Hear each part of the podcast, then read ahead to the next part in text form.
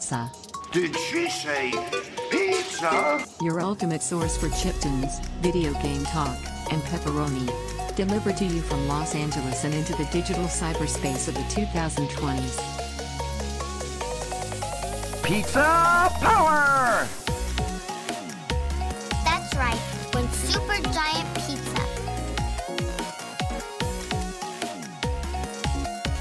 I want a large, thick crust with double cheese, ham, pepperoni.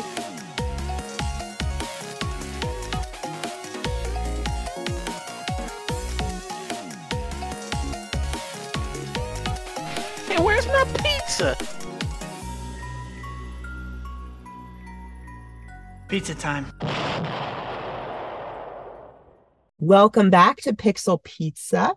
You just listened to our chip tune artist of the week. I'm very excited to say we got uh, an artist I've been listening to for a while this week called Mega Flare, and his track Fractals kicked us off. And now we are here for our weekly interview, and I'm very excited to be speaking with this guy. He is an indie game developer. He's been featured in The Hollywood Reporter and Vice, and was the was a gold winner at the New York Games Festival. And this is Arman Nobari. How you doing? Hey, I'm doing well. How are you? Good, thanks. Super excited to uh, not just be here for the game side, but also the pizza side. I feel like my blood my blood type might be approaching, you know, some some pizza toppings. I eat so much pizza. oh yeah, yeah. So many good toppings. What are your, what are your top three? Ooh. Top Um, toppings. So I I do love a good like spicy heirloom type of uh pepperoni, but also it might be controversial, but I am a fan of a good farm egg or maybe some like charred broccoli. Oh, okay. Never heard egg before. That's a new one. Oh, a farm egg on a pizza. It's it's definitely a a certain type of topping for a certain type of person, but I am that person. Well, I'm glad it works for you. I do love broccoli though. That's good on pizza. Oh, now I'm hungry. Yeah, same.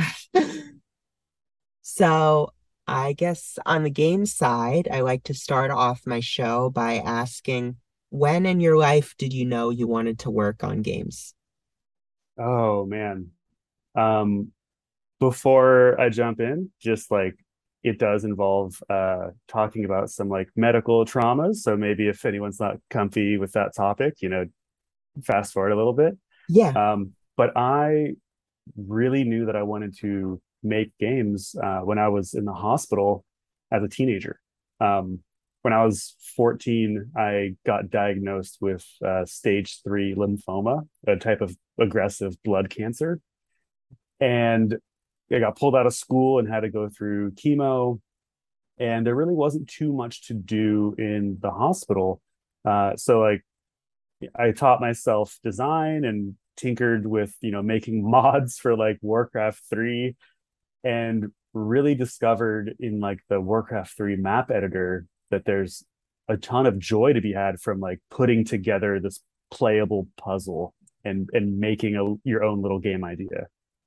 And that uh that never left. It's always been a fascination since then. Um but yeah, it, it, it was a really tough chapter in my teens and it's something that really fuels me and kind of steers me nowadays.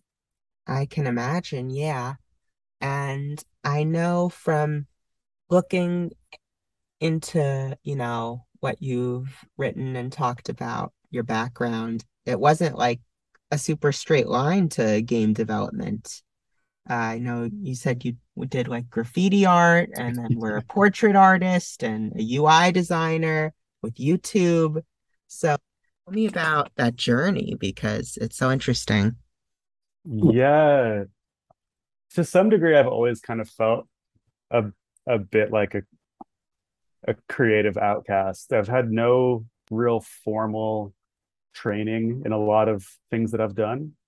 Um, for a while in college, when I was figuring out what I wanted to do, I was drawing portraits. I taught myself portraiture and, you know, maybe considered a fine art path. And then I started applying um, you know my my creativity into the design space and really kind of leveraging um, at the time I was studying psychology and kind of leveraging empathy to think about you know how is someone using a piece of technology to make their life better mm. or or reduce stress how can i improve the design to help them in that way? And that led to a, a career chapter at various startups and eventually at google and youtube um, where i was uh, working on one of the design teams. And around 2018 in that fall i actually came down with a brain tumor. Um, mm-hmm. and that kind of put everything else in life kind of on pause and really changed my perspective and i turned to games again uh, and that's when i started teaching myself game design more um, practically and more intensely and and realized how much joy there was in making games and how healing it was uh, for me having at that point developed ptsd and it's it's just a, a craft that brings me immense joy and and a really unique sense of calm. So definitely didn't go to school for it. didn't didn't uh you know have any formal studies. Just a, a good amount of time on my hands to experiment and kind of learn on my own. That's so inspiring, honestly, to know you went through all of that and you persevered. Uh, thank you. I appreciate that. I guess were there any games that you played that kind of kept you motivated and going through those times? Um, honestly, so many. I remember, um, so uh, right around the time when I got sick, there were two games that really captured my imagination. One was uh, a game called The Movies. Uh, it was a Peter Molyneux game where oh, you'd yeah you'd like make a movie studio as like a sim uh, as a simulation but then you'd also get to like micromanage how movies were made and i don't even think the the game is around anymore but it it just like blew me away like i can't believe this is possible um and the old star wars galaxies mmo it was just such a oh. interesting thing because you know going through a medical trauma very violent games was actually like something I tried to stay away from going through chemo. And and they had whole, you know, character journeys. Like you could be a an entertainer, a musician, and still feel like you're on a valid adventure. And that was such an interesting perspective for me. Um so I think those two like really come to mind in terms of getting through tough times and you know similarly games that just kind of let you have a ton of freedom in unexpected ways are just you know where i find myself spending the most time like my myself and uh, one of my best friends we've you know around a hundred or so hours logged in no man's sky over the last you know couple months just because it's become like a place to be creative and de-stress. Yeah that that game is one of my zen games. Totally For sure. yeah. and would you say that there are any sort of skills from your previous endeavors that you were able to take into your game making philosophy? Yeah, definitely. I the first thing that comes to mind isn't even like a computer related skill. It's just empathy. Mm-hmm. Um design at least in in the ways that I've practiced it and built a career is highly involved in uh, trying to really understand the problems that other people are facing and kind of where a product or a design fits into their life. Um, so there's a lot of like really trying to understand what people are going through in as part of doing your job well. And that's kind of been something I've relied on a lot in making games. Um, specifically around accessibility. Um, you know, as a game developer with a disability, you know, I'm always trying to think and anticipate, you know, how how might someone uh, with, you know, maybe it's color blindness or maybe it's a motility disability or a cognitive disability, how might they still get as much joy as anyone else in the game I'm making? Um, so just really grounding my work in empathy is probably the most transversable skill. Um, other things like some of the actual tools, like knowing After Effects is always going to be handy to like cut a trailer or trim gameplay. Oh yeah. But yeah, I think the biggest one and the one I could just ramble on about is just having empathy for who's using what you're making. Yeah, that's super important. You know, your work ends up in so many people's hands and you want it to be uh equally enjoyable for everyone, depending on their situation. Yeah, totally. And you know, it, accessibility features, it, it's just like so many people use them and, and enjoy games more because of them. And it's a it's kind of a joy to to work on you know knowing that your game can be played in so many different ways and and enjoyed in so many different ways i think is a really special thing absolutely it is i love all the strides that the industry has made in the past generation definitely. adaptive controllers and just different settings and games and things like that to make make meaningful change. Totally totally agree. Yeah. So yeah how does that go into harlow? Where, where did the idea for that surface? Oh my goodness. Um harlow is it's a it's a quirky little idea that has kind of stuck around in my head in one way or another for um a very long time just in terms of the structure of the gameplay, but to give you um, for folks that don't know what what Harlow is, it's a game about a couple robots that are helping guide the last of the humans through space. All the humans are frozen. The robots get the humans incredibly lost, and you know they don't really know what to do, so they just pick the nearest planet and start planning a surprise welcome home party um, just to make the best out of the situation. Around the time, uh, you know, to to also like you know, still jump into maybe some uncomfortable topics um, around um, grief. Ar- around the time I was fighting the tumor at the front of my brain, and just a few months after that, um, one of my parents passed away. Oh. So, thanks. It was just you know the darkest bottom of the barrel time. And it really felt like i was lost kind of adrift in space without hope.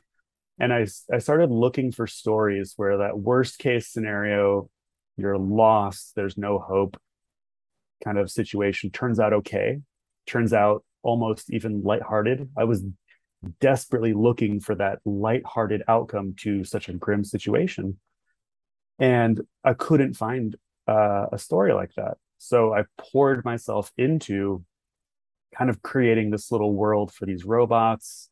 You know, they're um, faced with a pretty grim scenario, a pretty dark situation, and they they make it something lighthearted. And that was enough for me at the time to kind of, you know, get through the next day and get through the next day. And at the time I was uh, you know dealing with pretty severe CPTSD, a, a complex form of PTSD. Mm-hmm. And it, it made playing the game really difficult. Even the game I was making, you know, trying to make it very simple, it has like a slingshot style mechanic where you fling the Harlow, who's a round robot, around the screen.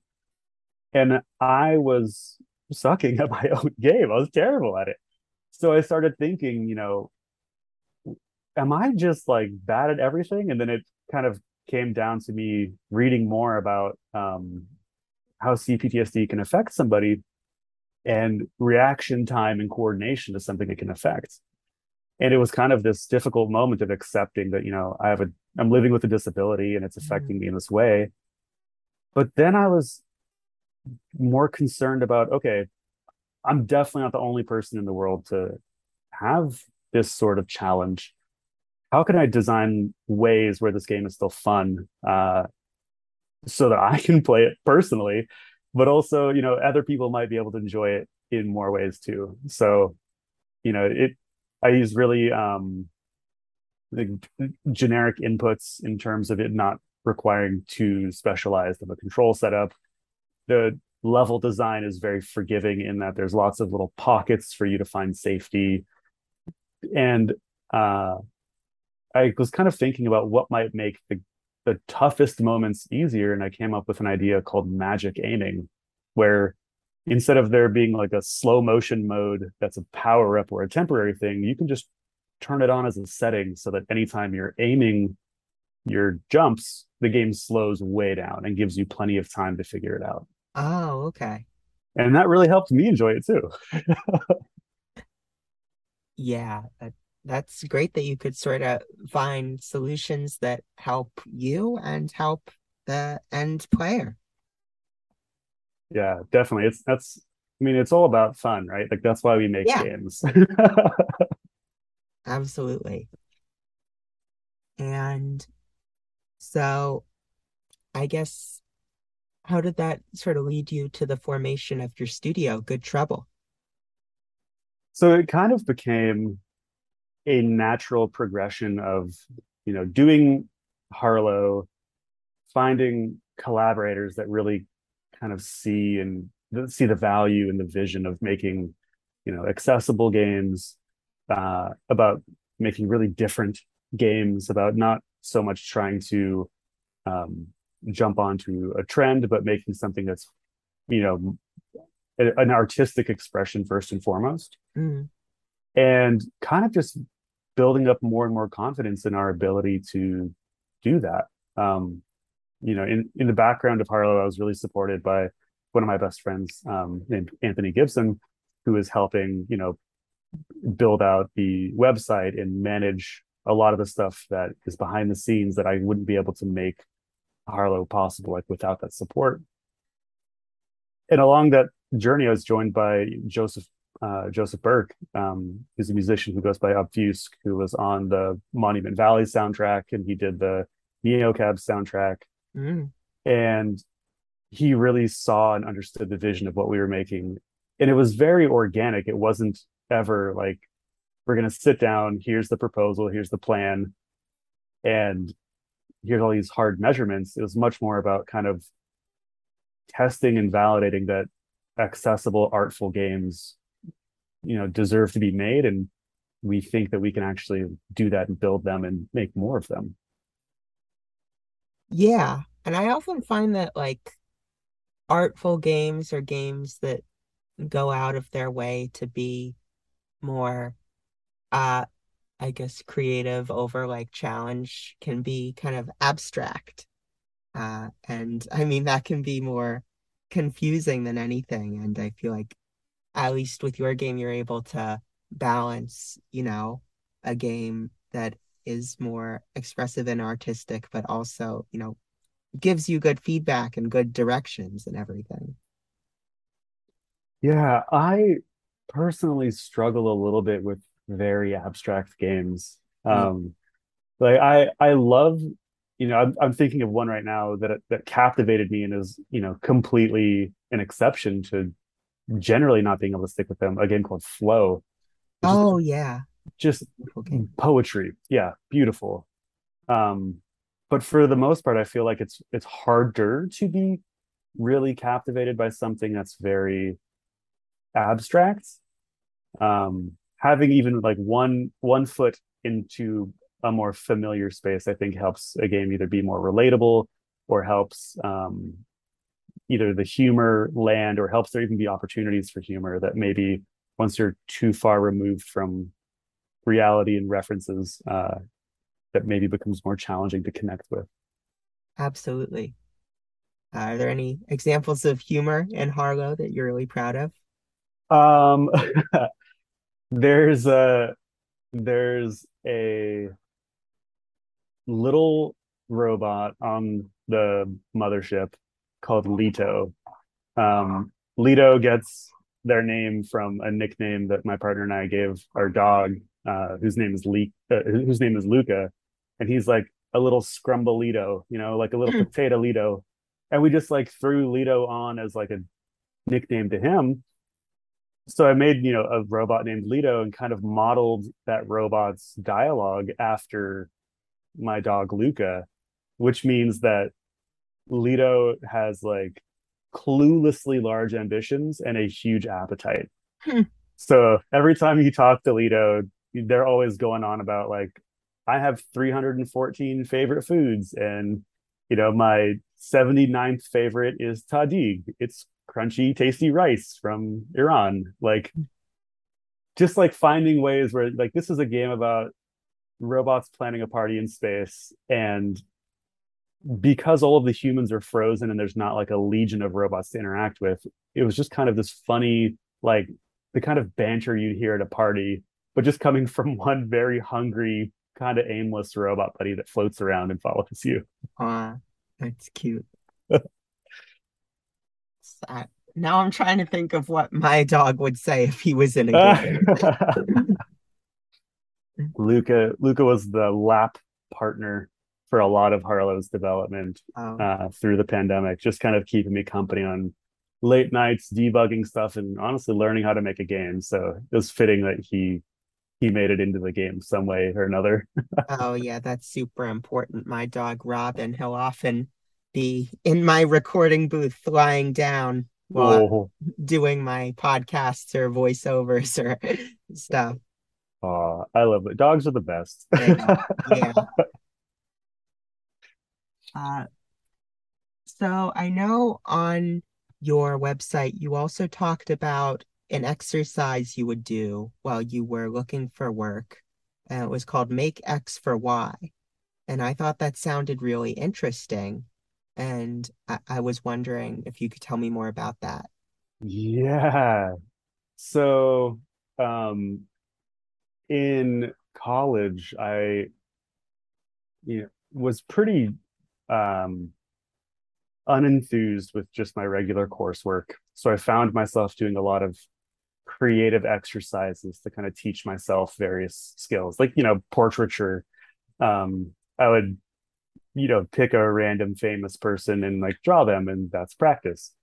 But when i came to practicing design, it was kind of tougher. I found myself like really stumped for, you know, what the heck do I design? Because the design, i- i- at least in the form of design that I was most curious, which is called uh, user experience design or UX Mm. design, you're you're designing, you know, products and and flows and websites that people experience, um, usually to solve a goal or accomplish something.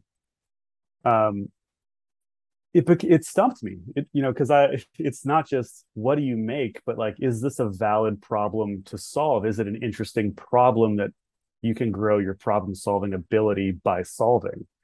So i i thought to myself like how the heck am i going to find you know these practice things to start making?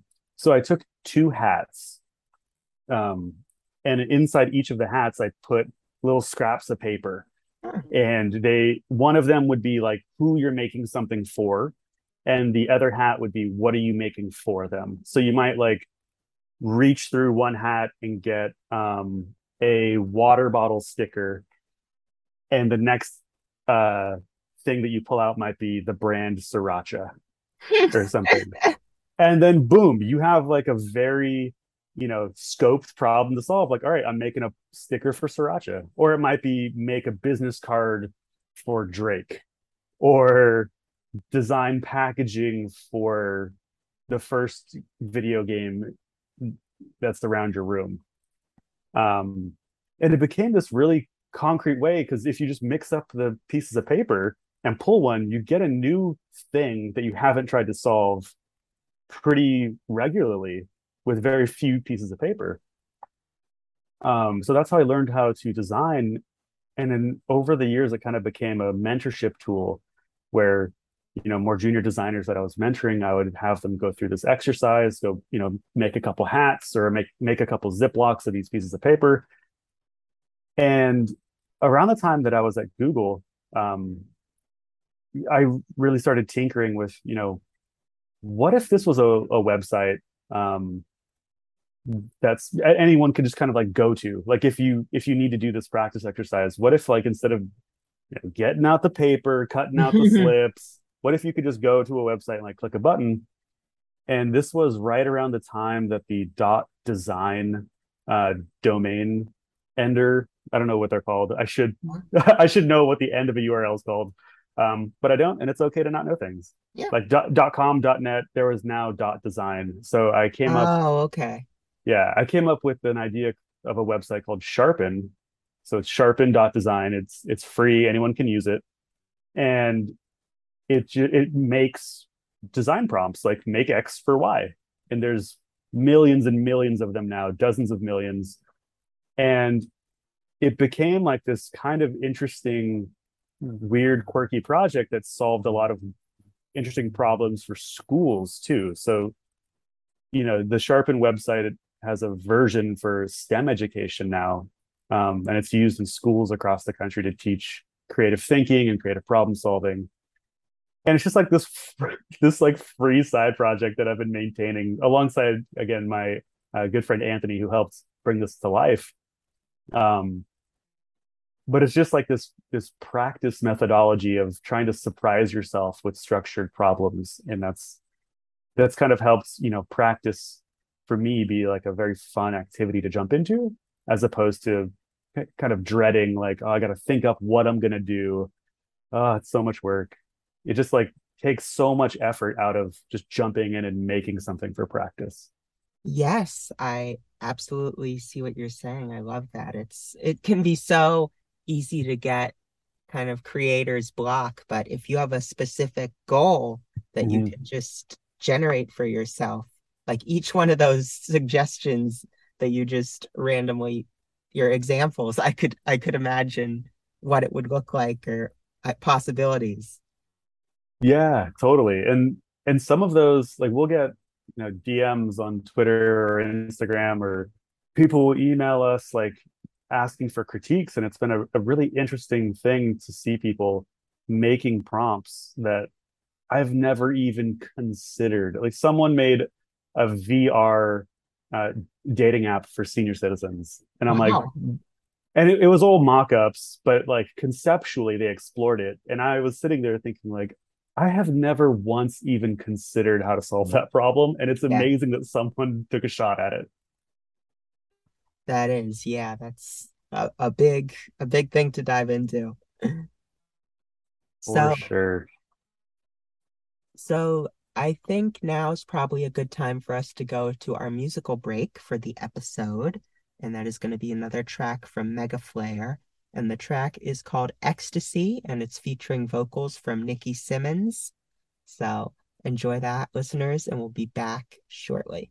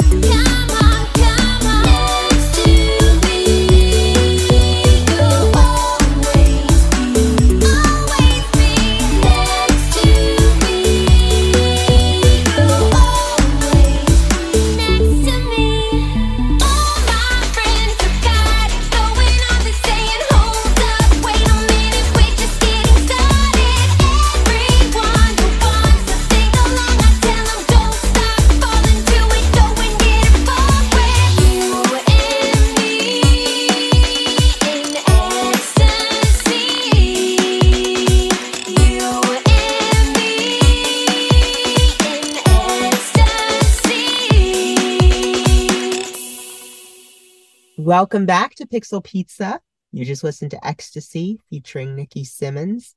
And now we are back with Arman continuing to talk about Harlow, Good Trouble games, all cool stuff.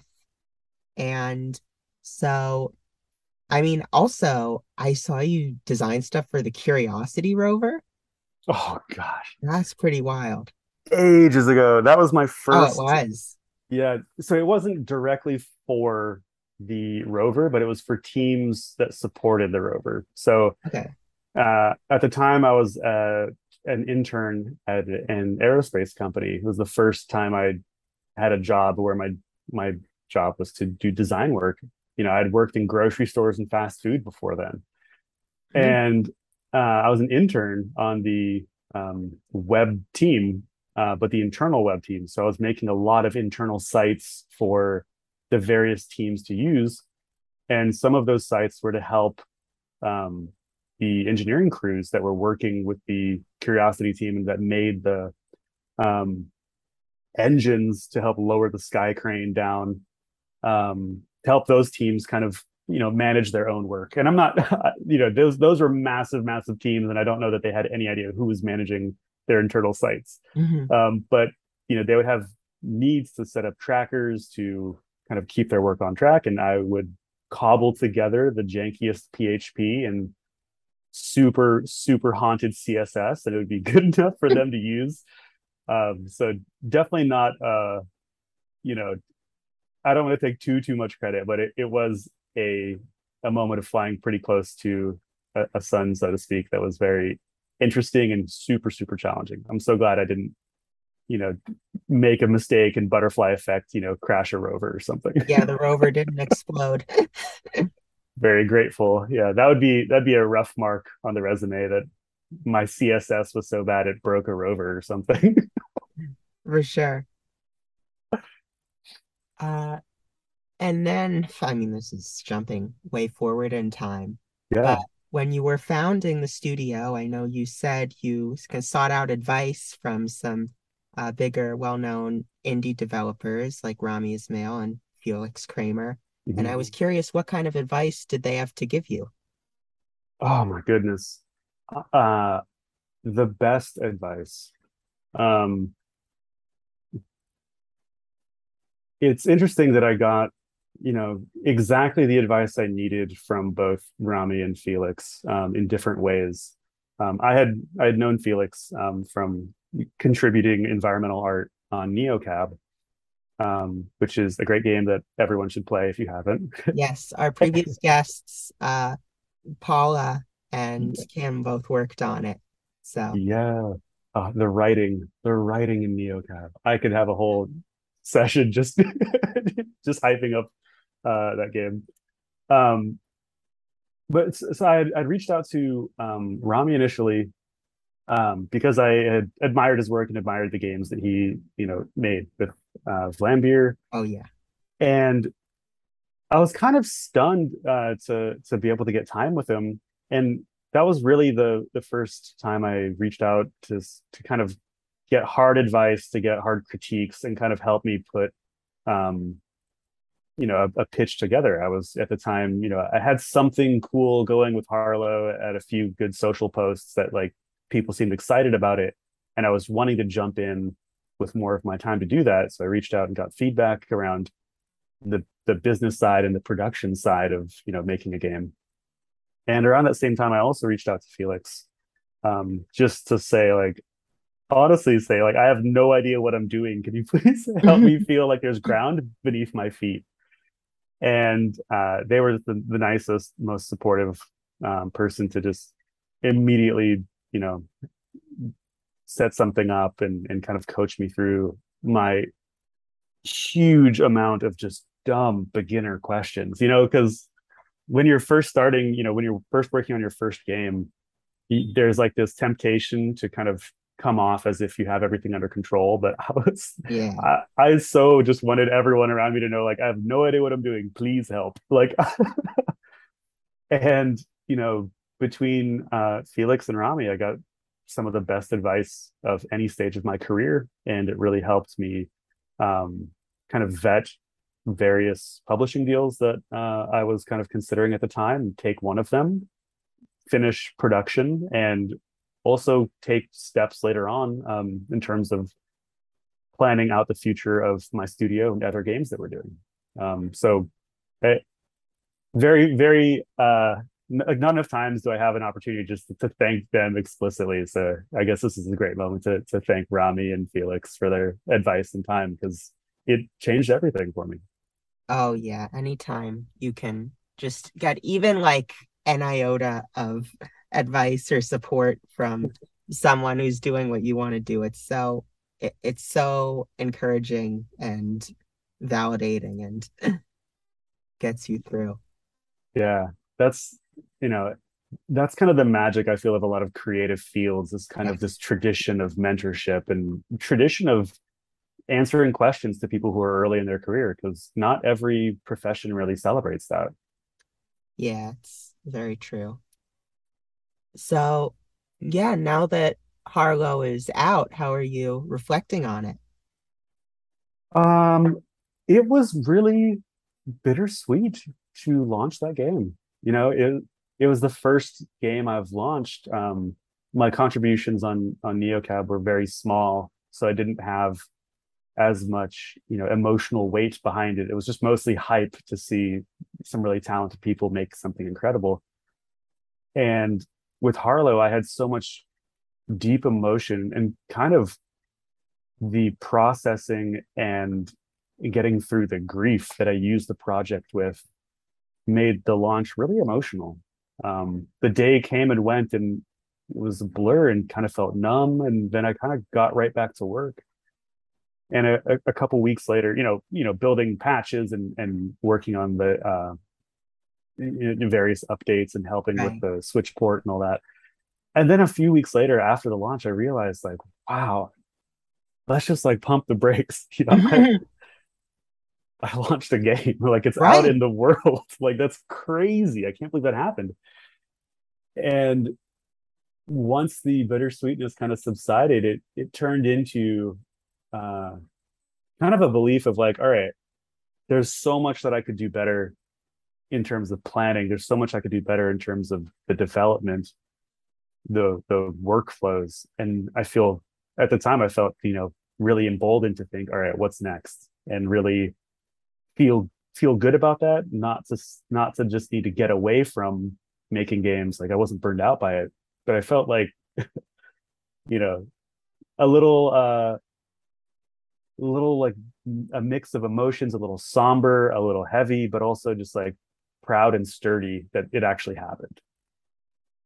Yeah, it's I'm sure it's a, a, a, a lot of feelings at once. Yeah, definitely. Whole whole parts of the the emotional spectrum where I'm looking at it like I didn't know that was a color. Like I've never I've never felt this specific mixture of flavors. Totally. And how have you seen the reception of the game? It's been really cool. Um, it's been really interesting to see some folks try it and it really click and they really get, you know, the, the characters being cute. They really get the soundtrack um, being different. It's a very like lo-fi hip hop kind of soundtrack as opposed to something with more science fiction vibes. It kind of Mhm.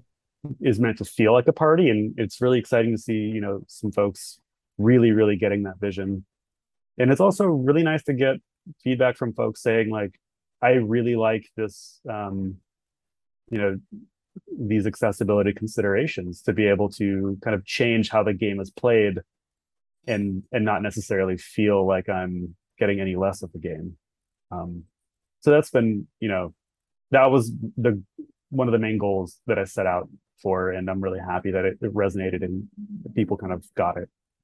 That's awesome. That's yeah, to just see that people got what you were trying to do, I'm sure is so powerful.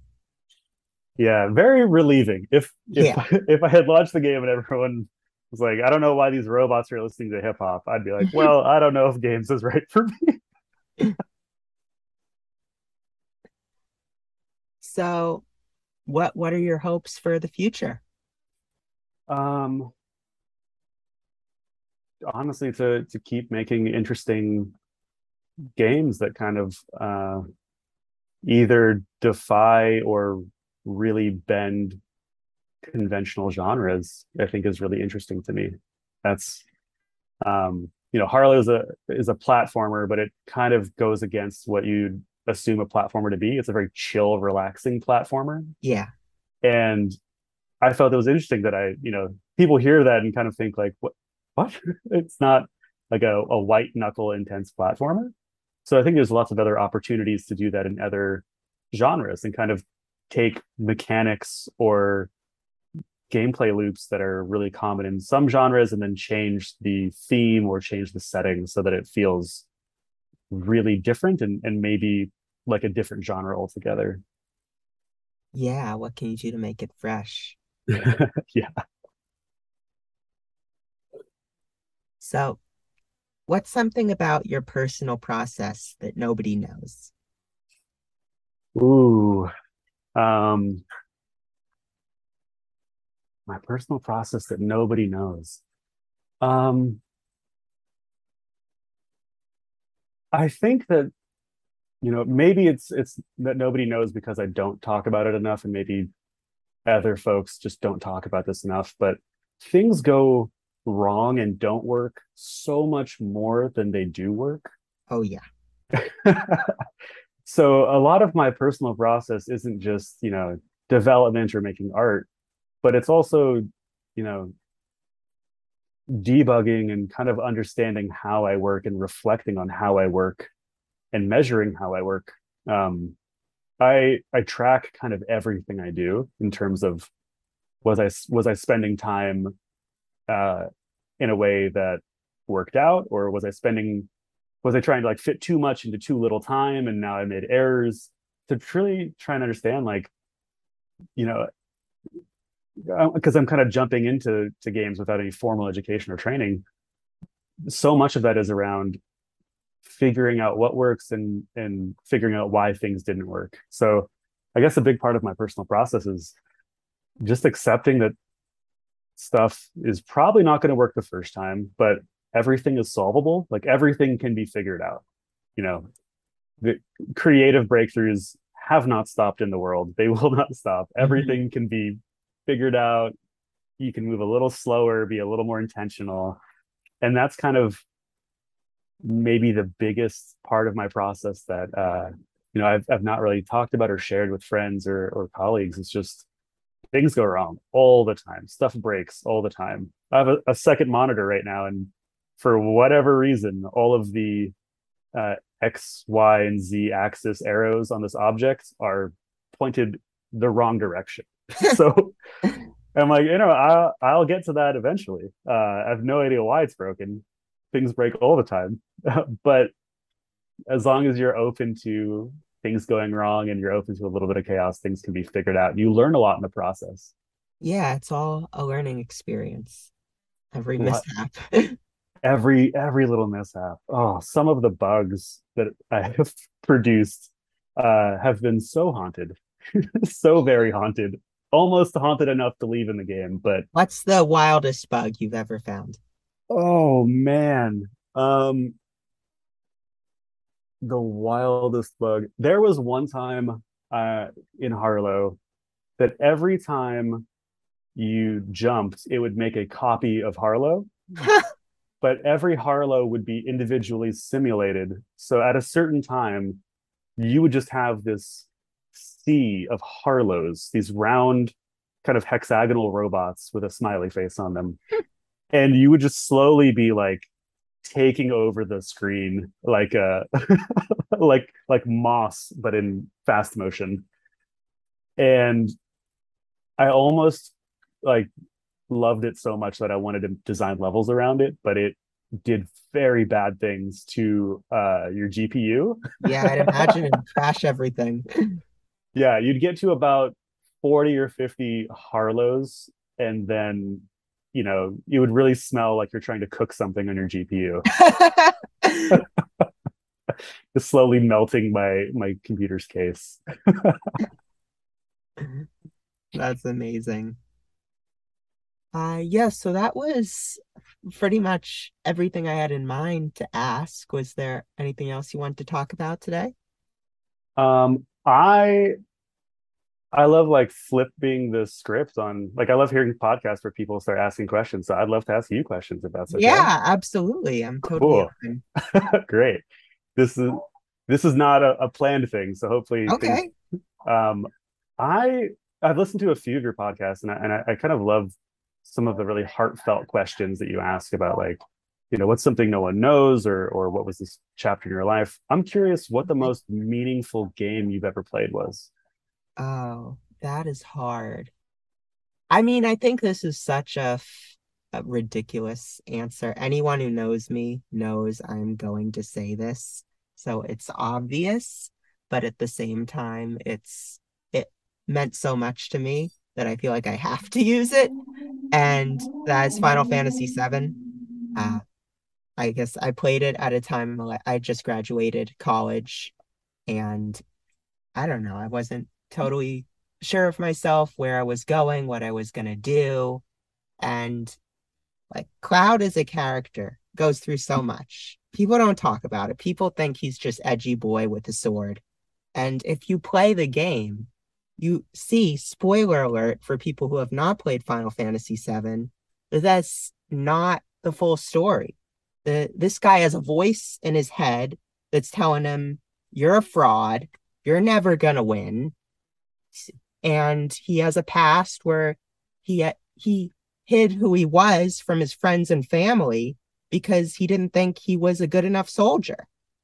And he ended up taking on the identity of his dead best friend who he thought was like a better person than him just so he could you know feel good about himself and keep going. And then he had to you know look into himself and embrace who he really was and it's it was just it really hit me hard as someone who has difficulty with self-confidence and will sometimes lie about things to make myself sound better. It was it was a lot of it resonated with me and i try i try to do right by myself now. It's yeah that's that's the long and short of it i i love that because it, it's not you know maybe a part of the the discourse enough about how much the final fantasy games resonate in terms of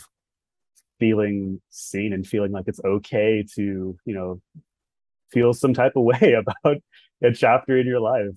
Yeah i could probably name one moment from every game in the series that had that effect on me.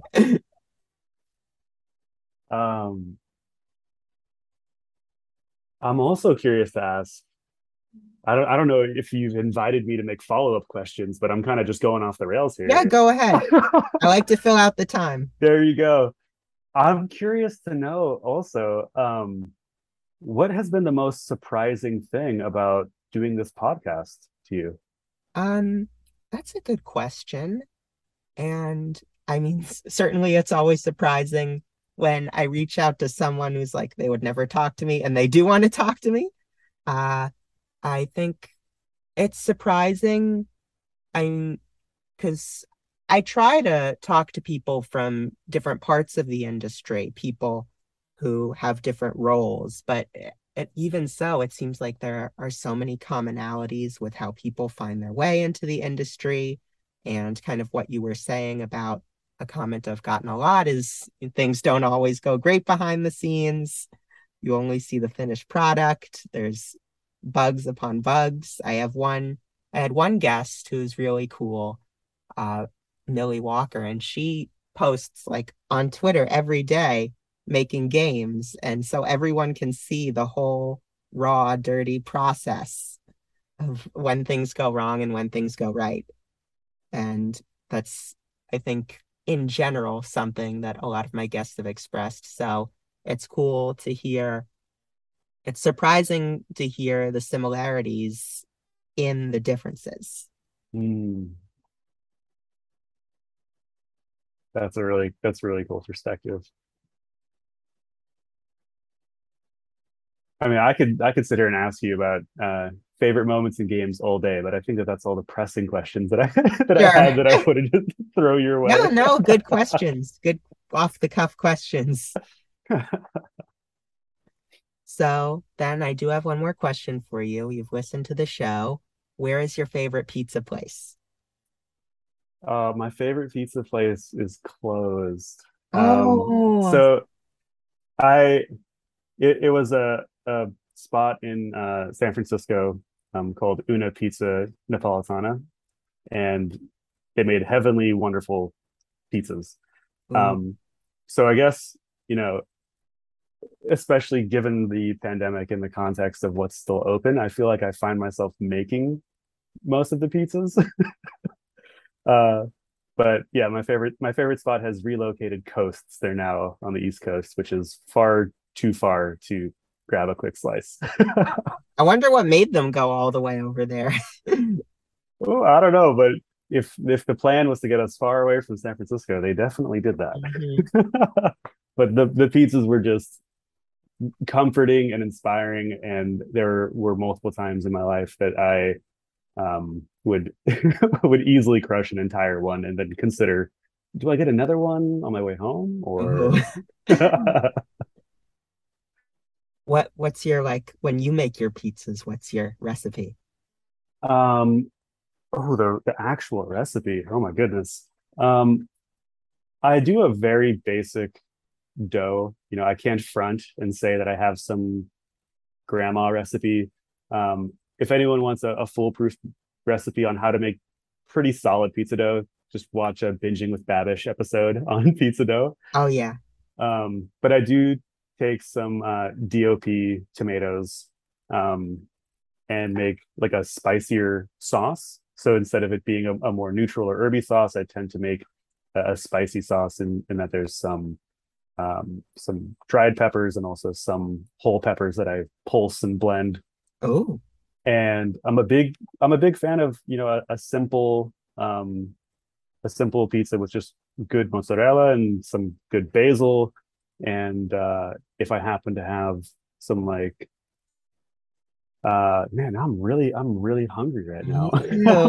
talking about all this pizza um if i happen to have any you know good um types of cured meats to to add to it usually some sort of um like a pepperoni's fine but maybe a soppressata would be fine as well or Mhm. some sort of fennel sausage that I can add to it. Um, but just you know, not if I'm if I'm going to be making pizza, it's usually not anything too crazy. just a very tried and true um, way. Oh, although I do have a pizza steel, so instead of a pizza stone, it's just like a metal version that retains heat way Oh. better, and that allows my uh, my humble apartment stove and oven to actually retain a ton of heat to be able to get the uh, texture just right. That's that's smart. That's inventive. Shout out baking steel. Shouts out. I'll check him out. yeah. well, I'm I'm starving now. I, I need to go track down some pizza. Sounds good. Well, before you do, thank you so much for joining me, Arman. Uh, and where can people find you in your game? Uh, yeah. So if you're curious about uh, my studio or the games we're working on or some of the tools that we make, you can check it out at goodtrouble.games. Um, otherwise, you can find me on Twitter at underscore Arman Nobari, A R M A N N O B A R I. Um, or just my website, armannobari.com, has links to basically everything. Awesome. So check them out, and we will be ending off with another Mega Flare track, and this one is called Do It. Woo, thanks. Next week. Bye. Bye.